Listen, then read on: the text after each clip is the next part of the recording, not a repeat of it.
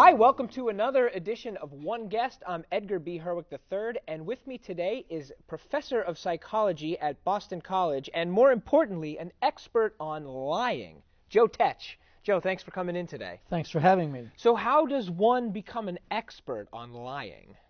Well, way back, August 8, 1974, That's uh, that's a date that's ringing a bell for me. Why? Why? Richard Nixon resigned Aha. as President of the Okay. United States, and he was calm, cool, and collected, Mhm. except his eyes were fluttering. He showed a lot of blinking, and I said to myself, hmm, he's blinking faster than schizophrenics in my laboratory. Something's going on here. Wow. And I began to correlate fast blinking with negative emotional states. Huh. And as you know, often negative emotional states accompany lying. So, as you looked into this, you found there's a couple of indicators of these negative emotional states in lying. Uh, blinking's one of them. Uh, there's others as well. There are verbal indicators, Uh-huh. people who say the same thing over and over and over again, redundancy. Yeah. Uh, people who are not reliable and they say A one time and not A the next time. Right. People who don't answer the question.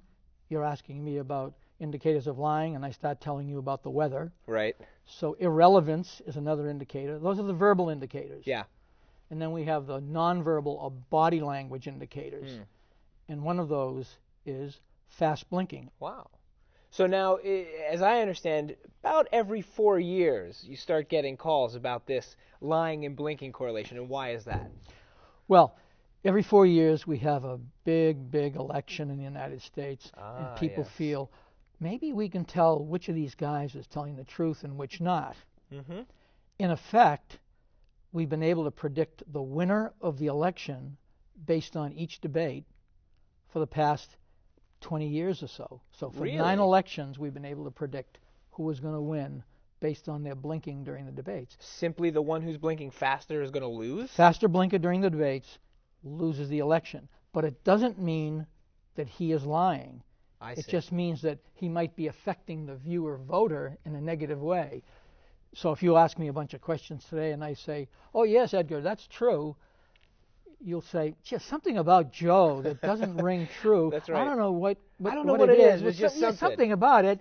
It's on the back burner of your mind. It registers, and you say, "Nah, I'm not having him back for an interview anymore." And so the viewer voter says, "I don't think I want to vote for that guy. There's something about him that's a little bit nudgy." Wow. So you found this in this this election that just happened as well with John McCain and, and Barack Obama. Big time. Big time. John McCain blinked 104 times a minute, whereas the average for you and me in front of a camera is 30 to 50. Wow. If we were at a bar having a drink, it would be only 15 to 20 blinks per minute.